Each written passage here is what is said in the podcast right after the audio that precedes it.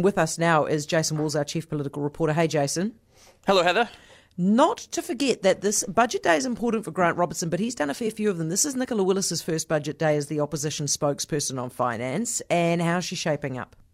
Oh, well, it was the day before budget, but things were well and truly stirring down in Parliament. And in fact, um, as you were saying, Robertson, been there, done that. Nicola Willis, tomorrow is actually going to be her day to shine. And it was interesting in the House today because she has been prosecuting Grant Robertson on a number of things, and she had a very clear tactic today. I wonder if you can work out what it was. Does he agree with Westpac economist Michael Gordon's view that Many households are already feeling the pinch on their finances, and that pressure will become more intense over the next few years. Does he agree with BNZ economist Stephen Toplis, who said, Our central forecast currently is that New Zealand's growth stalls completely in 2023?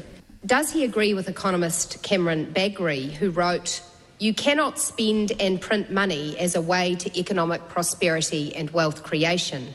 So Nicola Willis has basically found every economist under the sun that said something negative about the government, collated all of their comments, and used that as an attack line in the House against Grant Robertson today. But Grant Robertson has dealt with a fair few amount of um, um, national finance spokesperson and was able to fire back pretty strongly. Speaker, uh, on this side of the House, I will never have a regret about properly funding our health system so that New Zealanders have the health services they need and deserve wherever they live. I will never regret making sure that we reduce decades of inequities for Māori and Pacific health outcomes, and I will never regret coming to this House to make sure that the National Party never get their hands on the health system again. So pretty fiery there from Robertson, and this is just the opening salvo ahead of a very interesting matchup tomorrow.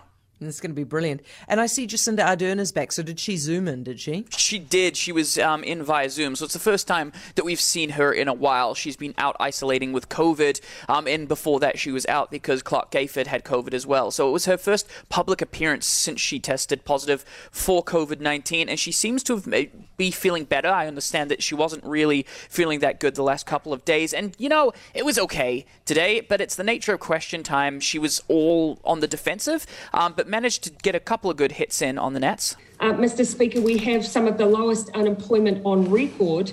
Our economy is, uh, Mr. Speaker, in a better position than it was pre COVID.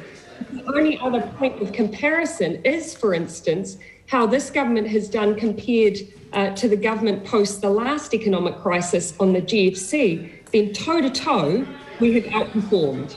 And so that's been a line that she and her ministers have been using quite a lot, saying that basically this Labour government has handled this economic downturn better than the Nats under English and Key handled the GFC. So expect to hear more of that tomorrow in her speech.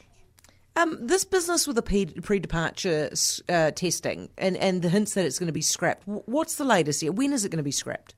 Well, that's that's the thing uh, with politics is we don't really know. What we do know is that it is coming at some point soon. This whole thing came from a select committee this morning with Chris Hipkins said the government would soon end pre-departure the regime. It's been in place for um, a number of months now, in fact, years.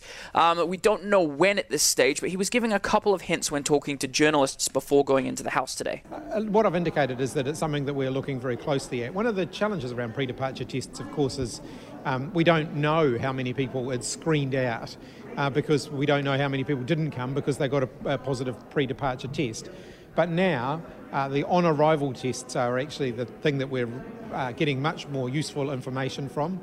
Um, you'll see more information on you know timeframes for removal of the pre-departure test when we release the variant plan.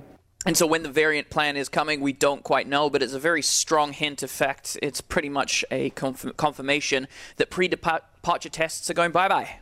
Let's just get this clear. Okay, so was Chris Hipkins saying that pre departure testing is wonderful because it might have screened a whole bunch of people out who would have brought COVID to the country?